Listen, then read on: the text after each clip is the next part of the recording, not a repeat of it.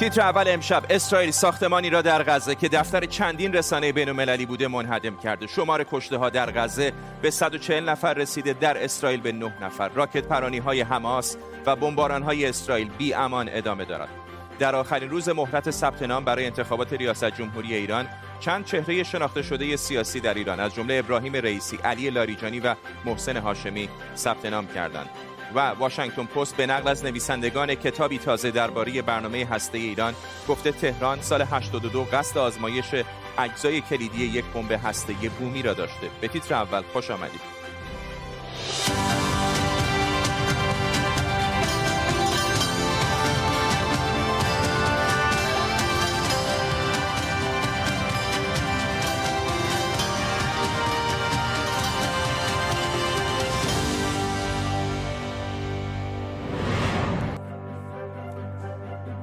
سلام به شما. ارتش اسرائیل برج جلا ساختمانی رو که در غزه خانه چند رسانه بین المللی از جمله الجزیره و اسوسییتد پرس بوده منهدم کرده. اسرائیل میگه حماس از این برج که نیمه مسکونی بوده برای فعالیت های نظامی استفاده می‌کرده. اسرائیل به ساکنان این برج یک ساعت قبل از انهدام هشدار داده بود که اون رو ترک کنند تا این لحظه دست کم 140 نفر در غزه و 9 نفر در اسرائیل کشته شدند در داخل اسرائیل هم درگیری ها بین یهودیان و عرب های اسرائیل در بعضی شهرها شدت گرفته. همزمان با تشدید نارامی ها تلاش های دیپلماتیک برای کاهش تنش هم ادامه داره. نماینده ویژه آمریکا وارد تلاویف شده و قرار با مقامات هر دو طرف دیدار و مذاکره کنه. در طول برنامه با تیمی از کارشناسان و خبرنگاران تازه ترین ها از غزه و اسرائیل رو دنبال می‌کنیم و همینطور خبرهای دیگر از ایران و جهان پیش از همه بریم سراغ همکارانم. اشکان صفایی در اورشلیم و بابک اساقی در رمتگن.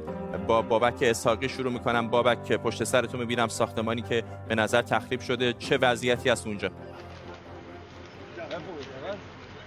من امروز از صبح از نوار غزه در جنوبی ترین مکان اسرائیل در کنار غزه شروع کردم و گزارش تهیه کردم تا به شهرهای دیگه و تا الان که در تلاویف هستم و آخرین موشکی که به طرف تلاویف شلیک شد در شهری در نزدیکی تلاویف در رمتکن به این خانه ای که در کنار من هست برخورد کرده. اگر بتونید ببینید تمامی این خانه از رو تقریبا ویران شده و یکی از اشخاصی که در این خانه زندگی می‌کرده به یک ترکش به بدنش برخورد می‌کنه و کشته میشه.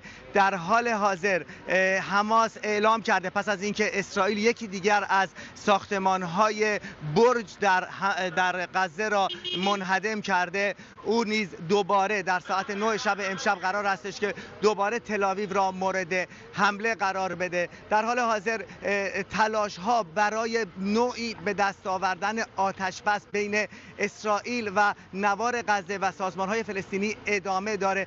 قرار هستش که یکی از مقامات آمریکایی به اسرائیل بیاد در دو روز آینده و در این رابطه با اسرائیلی ها صحبت بکنه. فرداد باید این را هم بگیم که یکی از مقامات نظامی اسرائیل گفته که ایالات متحده به اسرائیل هشدار داده که تا فردا باید باید این بمب هایی را که بر روی غزه پرتاب می‌کنه را آرام آرام متوقف بکنه و اگر به اهداف خودش دست پیدا کرده پس باید که آرام آرام به سوی آتش بس بره. در حال حاضر نه در سوی نوار غزه و نه در سوی تلاویو ما تمایلی نمی‌بینیم. ممنونم از تو بابک اساقی در رمتگن در حومه تلاویو همکار دیگرم هم اشکان صفایی از اورشلیم یا بیت المقدس به ما پیوسته. اشکان یکی از نگرانی های عمده که می‌تونه طولانی تر هم باشه فرای خود این جنگ مستقیم بین حماس و اسرائیل. درگیری های هستش که در شهرهای مختلف اسرائیل بین اعراب و یهودی های اسرائیلی می‌بینیم. بله خب من الان از محله شیخ جراح در شرق اورشلیم با شما هستم. محله ای که در واقع میشه گفت که درگیری ها از اینجا آغاز شد. زمانی که چند در واقع خانواده یهودی که از چند دهه پیش شکایتی رو به دادگاه تنظیم کرده بودند مبنی بر اینکه خانه هایی رو سندش رو در اینجا دارن از زمان بریتانیایی ها باید به اونها داده بشه و دادگاه قرار بود دوشنبه پیش در این زمینه تصمیمش رو اعلام کنه و خب درگیری ها از همینجا آغاز شد. الان پشت سر من می‌بینید که در واقع اعرابی که اینجا هستند دارن تظاهرات می‌کنن بادکنک هایی رو بالای یک درخت فرستادن که پرچم در واقع سه رنگ چهار رنگ در واقع پرچم فلسطین هست و دست و سوت می‌زنن. اینجا دقیقا بغل یکی از خانه هایی هست که الان یهودی ها در اون ساکن شدن. خانه ای که می‌بینید پرچم اسرائیل و ستاره ششپر داوود هم بر فراز اون هست. امروز باید این رو هم گفت که امروز در واقع روزی هست که فلسطینی ها اون رو یوم نکبه یا روز فاجعه می‌دونند. روزی که در واقع بر اساس تقویم میلادی و همچنین تقویم شمسی استقلال اسرائیل اعلام شد. هفتاد و سه سال پیش اما درگیری ها درون اسرائیل امروز هنوز به اون شدت روزهای پیش نبوده. هرچند که وقتی که یکی از موشک های حماس امروز به شهر طیبه یک شهر عرب نشین در شمال اسرائیل هست برخورد کرد در واقع شهروندان عرب اون شهر بیرون اومدن شیرینی و شکلات پخش کردن و در واقع دست و سود زدن مانند همینجا و شعارهایی دادن مانند اینکه با خون و جانمان الاقصا رو پس خواهیم گرفت. ممنونم از تو. اشکان صفایی در بیت المقدس یا اورشلیم و بابک اساقی خبرنگار دیگر ما از رمتکن در حومه تل ممنونم از هر دوی شما. میر جاودانفر تحلیلگر مسائل اسرائیل هم از تل به ما پیوسته. آقای جاودانفر رسانه های بین المللی بسیار شوکه شدن از انهدام این ساختمان در غزه که اسوسییتد پرس و همینطور الجزیره. خانه داشتن در این ساختمان. چطور می‌بینید چنین اقدامی را از سمت اسرائیل؟ ارتش اسرائیل البته اعلام کرده که این ساختمان در اون نیروهای حماس هم ازش استفاده می‌کردن ولی من و شما به خوبی می‌دونیم در غزه تقریبا جایی نیستش که ساختمانی باشه و بالاخره بخشی از اعضای حماس در اون نباشن. بله کاملا درسته. ببینید مسئله اینجاست که بعضی وقتا شما بحثی انتخاب بحثی انتخاب بکنید بین امنیت خودتون یا امنیت طرف مقابل. و در اسرائیل متاسفانه این واقعا معما همیشه وجود داشته که ما چه کار بکنیم وقتی که دشمن از مناطق مسکونی استفاده می‌کنه برای حمله به طرف اسرائیلی و راه حلی که تا الان بعضی وقتا اجرا شده این هستش که اسرائیل اختار میده به کسانی که در این ساختمون ها زندگی می‌کنن که از اونجا خارج بشن بعد این ساختمون ها رو منهدم می‌کنه. و در حال حاضر به نظر میاد که راه دیگه وجود نداره. چون اگر اسرائیل اجازه بده که حماس بخواد از مردم غیر نظامی غزه بخواد استفاده بکنه به عنوان یک سپر برای در خطر انداختن امنیت مردم اسرائیل خب این می‌تونه واقعا برای اسرائیل بسیار گران تموم بشه. چون حماس می‌تونه از استفاده و ادامه استفاده از این از این نوع از این نوع از این نوع کار از این نوع استراتژی می‌تونه اسرائیل رو به اسرائیل سرمه بزنه پس در حال حاضر به نظر میاد که راه حل دیگه وجود نداشته. به نظر من با وجود اینکه اسرائیل قبلا هم اشتباه کرده در جنگ هر دو طرف اشتباه می‌کنن. ولی به نظر من این واقعا اگر به این ساختمان که مسکونی بوده حمله شده به خاطر این بوده که چاره دیگه نداشته اسرائیل و واقعا برای اسرائیل ادامه استفاده حماس از این ساختمان می‌تونسته بسیار می‌تونسته بسیار خطرناک باشه. بس اشاره بکنم که تا الان 140 نفر کشته شدن که واقعا اونم یک فاجعه هستش.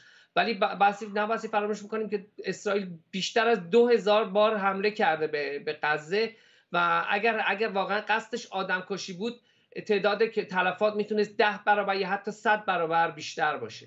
ممنونم از شما. میر جاودانفر تحلیلگر مسائل اسرائیل از تل با ما تصاویر زنده داریم از توپخانه اسرائیل در نزدیکی نوار غزه. همونطور که می‌بینید همچنان آتش پرانی از سمت اسرائیل به نوار غزه ادامه داره. موشک پرانی های حماس هم در چهار پنج روز گذشته توقف نداشته. فشارهای بین المللی بر هر دو طرف داره بیشتر و بیشتر میشه. همطور که پیشترم گفتم بهتون اوایل امروز ساختمانی در مرکز غزه موسوم به برج جلا که میزبان تعدادی از رسانه‌های بین المللی از جمله خبرگزاری آسوشیتد پرس و تلویزیون الجزیره بود توسط اسرائیل منهدم شد. امروز 15 ماه می 73 سال روز تشکیل کشور اسرائیل این روز در بین فلسطینیان به روز نکبت مشهوره و هر سال تجمعاتی در سراسر دنیا در این روز برگزار میشه. امروز هم همزمان با تشدید درگیری ها بین اسرائیل و فلسطینیان تجمعهایی در بعضی شهرها برگزار شده. همکارانم تاج الدین سروش از لندن به نیلوفر پور ابراهیم از پاریس با ما هستند. تاج الدین از تو شروع می‌کنم. در لندن چقدر این جمعیت زیاد بوده؟ چه شعارهایی می‌دادن؟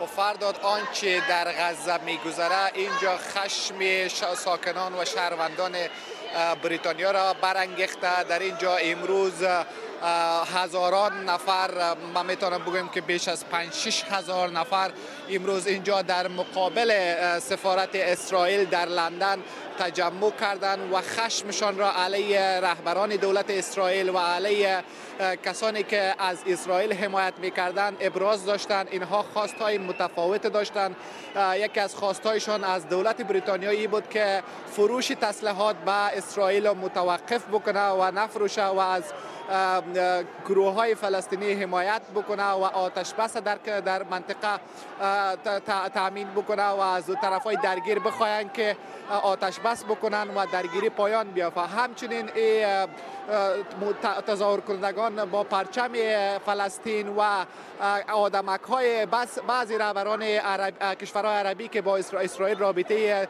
رابطه تامین کردن در این اواخر اونا با خود داشتن و علیه اونها هم شعار سر می‌دادن. ممنونم از تو. نیلوفر پور امرایم هم از پاریس به ما پیوسته. نیلوفر همین نیم ساعت پیش دیدم توییتی کرده که مقامات فرانسوی اصولا برگزاری تظاهرات رو ممنوع کرده بودن. دلیل و توجیهشون چه بوده؟ بله دقیقا وزارت کشور فرانسه اجازه رو داده بود برای ممنوع کردن این تظاهرات. شهرهای دیگه برگزار شد به آرامی هم برگزار شد ولی فرمانداری پاریس این تظاهرات در پاریس رو ممنوع اعلام کرد به خشونت کشیده شد. درگیری بین کسانی که اومده بودن و حق خودشون می‌دونستن که در این تجمع شرکت کنند در حمایت از مردم فلسطین و پلیسی که با ماشین های آبپاش و پلیس ضد شورش به استقبالش اومده بود. شاید ببینید پشت سر من ماشین هایی رو که ایستادن پلیس هایی که هنوز در خیابون هستن ولی همچنان گروهی تجمع کوچیک کوچیکی در اطراف این منطقه که قرار بود از اول درش صورت بگیره. این تظاهرات امروز وجود داره. پلیس همچنان به حالت آماده باشه. 4200 نیروی پلیس رو اینجا بسیج کردن. چیزی که در توجیه میگن اینه که نگران از برهم خوردن نظم عمومی بوده و اینکه در شرایط مشابه هفت سال پیش تظاهرات که صورت گرفته بود به خشونت کشیده بود. شعارهای علیه یهودیان سر داده شده بود به اماکن تحت مالکیت اونها خساراتی وارد شده بود. ولی امروز اینجا چنین اتفاق نیفتاد. شعارها اگر مثلا شعار می‌دادن علیه دولت اسرائیل در کنارش فرانسه رو هم همدستش می‌دونستن و نگران بودن و انتقاد می‌کردن از اینکه حق آزادی بیان اونها سلب شده و اجازه برگزاری این تجمع به اونها در آرامش داده نشده.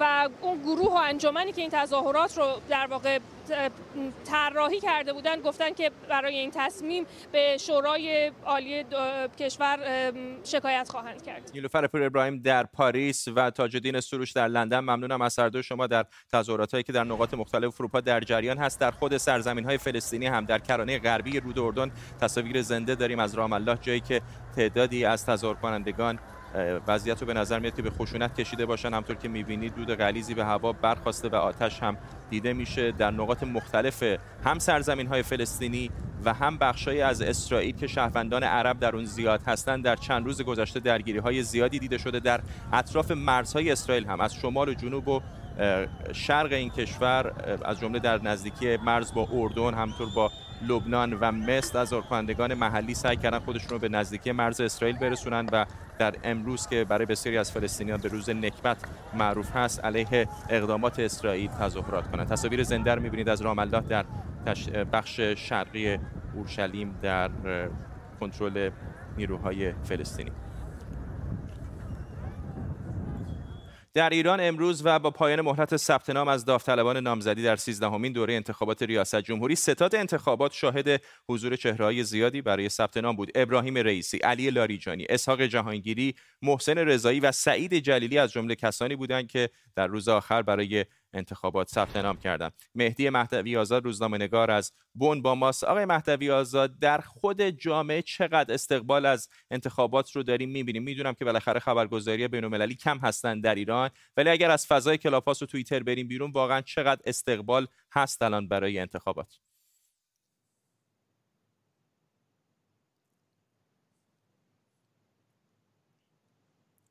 آقای مهدوی آزاد متاسفانه صدای شما رو نداریم اگر همکاران من بگن که ارتباطمون برقرار هست یا نه. خب به نظر میاد که مشکل فنی داریم اجازه بدید بریم به موضوع بعدی در زیر ذره آموزش عکاسی غذا برای اینستاگرام و دستمزدهای میلیونی تسترهای غذا و حتی خریدن غذا فقط برای عکس و نخوردنش یک طرف و اینکه کار کار پسندیده هست یا نه طرف دیگه. اما در جاهایی از دنیا و برای کسانی اصلا غذای درست حسابی وجود نداره که کسی بخواد با اونها عکس بگیره. امشب وضعیت امنیت غذایی رو زیر ذره بین می‌بریم.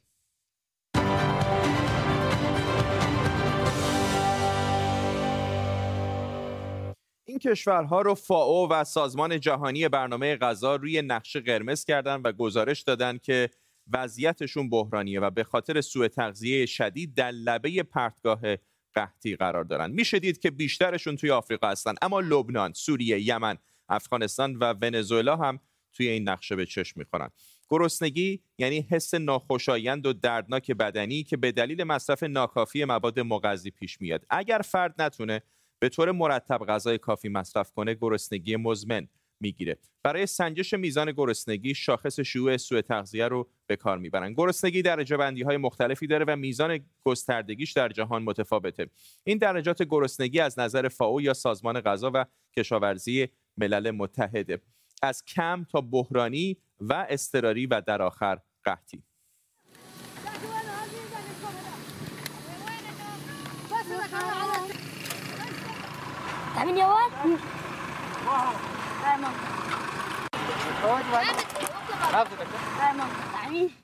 این هم که الان می‌بینید نقشه گرسنگی در جهانه که در واقع میزان سوء تغذیه در سراسر جهان رو نشون میده. هرچه از آبی به سبز و از زرد به قرمز میریم وضعیت بحرانی تر میشه. در حال حاضر نزدیک 9 درصد جمعیت جهان با گرسنگی مزمن دست و پنجه نرم می‌کنن. این یعنی حدود 690 میلیون نفر.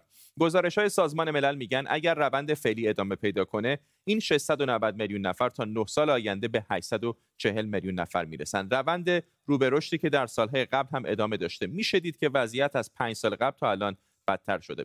گرسنگی حاد نوعی گرسنگی و سوء تغذیه است که می‌تونه باعث مرگ یا منجر به ضررهای جبران ناپذیری بر روی ارگانهای داخلی بدن انسان بشه. در حال حاضر سه دلیل اصلی گرسنگی حاد جنگ و درگیری تغییرات و شکهای آب و هوایی و سومی که احتمالا بتونید حدس بزنید بیماری کووید جوعان انت عمو؟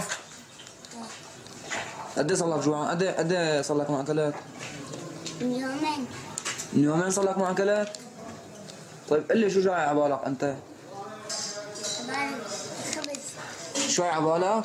خبز مردم سی کشور جهان دچار گرسنگی حاد هستند. در صدر جدول یمن سودان جنوبی و نیجریه بدترین وضعیت رو دارن. یعنی در مقایسه با جمعیتشون تعداد افرادی که گرسنگی حاد دارن توی این سه کشور بیشترن. مثلا این وضعیت یمن همین چند ماه پیشه. روی نقشه فقط دنگ زرد و قرمز و نارنجی می‌شدید بیش از 13 میلیون نفر در یمن سوء تغذیه شدید دارن. این یعنی حدود نصف جمعیت و نزدیک به 17 هزار نفر در قحطی به سر می‌برند. علت اصلی جنگ های داخلیه. می‌دونید که یمن میدان جنگ نیابتی میان جمهوری اسلامی ایران و پادشاهی عربستان سعودی هم هست. ایران امنیت غذایی مناسبی داره اما با این وجود همونطور که روی این نمودار می‌بینید نزدیک به چهار میلیون نفر در ایران هم دچار سوء تغذیه هستند این نمودار فاو اما خود مقامات حکومتی هم به این موضوع اشاره کردند هفت استان کشور از لحاظ کیفیت و فراوانی مواد غذایی در مقایسه با استانداردهای غذایی کم برخوردار محسوب میشن یا اصطلاحا از نظر غذایی ناامن هستند استانهایی مثل سیستان و بلوچستان هرمزگان و کوکیلی و بوی رحمت و البته استانهای دیگری مثل خوزستان و ایران. البته اطلاعات کامل در مورد گرسنگی حاد و وضعیت استانها در دست نیست و ممکن آمارها بیش از اینها باشند از سازمان مبارزه با گرسنگی که من اصلا نمی‌دونم همچین سازمانی وجود داشت تا اون لحظه به من زنگ زدن. منو تهدید کردن به دادگاه به بازداشت و اینکه شما چرا اومدید؟ گفتید که ما گرسنه داریم تو ایران. ما گرسنگی حاد نداریم. گفتم میشه یه روز این صد تا پرسنلتون رو بیارید میدان شوش تا من گرسنگی حاد رو به شما نشون بدم؟ امنیت غذا و تغذیه یعنی دسترسی فیزیکی، اجتماعی و اقتصادی همه افراد در تمام اوقات به غذای کافی، سالم و مغذی که نیازهای روزانه و ترجیحات غذایی رو برای یک زندگی سالم و فعال تعمین می‌کنه. سال 2019 میلادی حدود دو میلیارد نفر دسترسی منظمی به مواد غذایی سالم مغذی و کافی نداشتند سوء تغذیه می‌تونه موجب بیماری های مثل دیابت و اضافه وزن هم بشه. همچنین کوتاهی قد و رشد ناکافی بچه ها هم از اثرات نداشتن امنیت غذایی. فاو از همین حال اعلام کرده که به هدفی که برای کاهش گرسنگی سال 2030 تعیین کرده نمی‌رسه و از اون بدتر عدد و رقم ها نشون میده که وضعیت گرسنگی در جهان نه بهتر که در حال بدتر شدنه.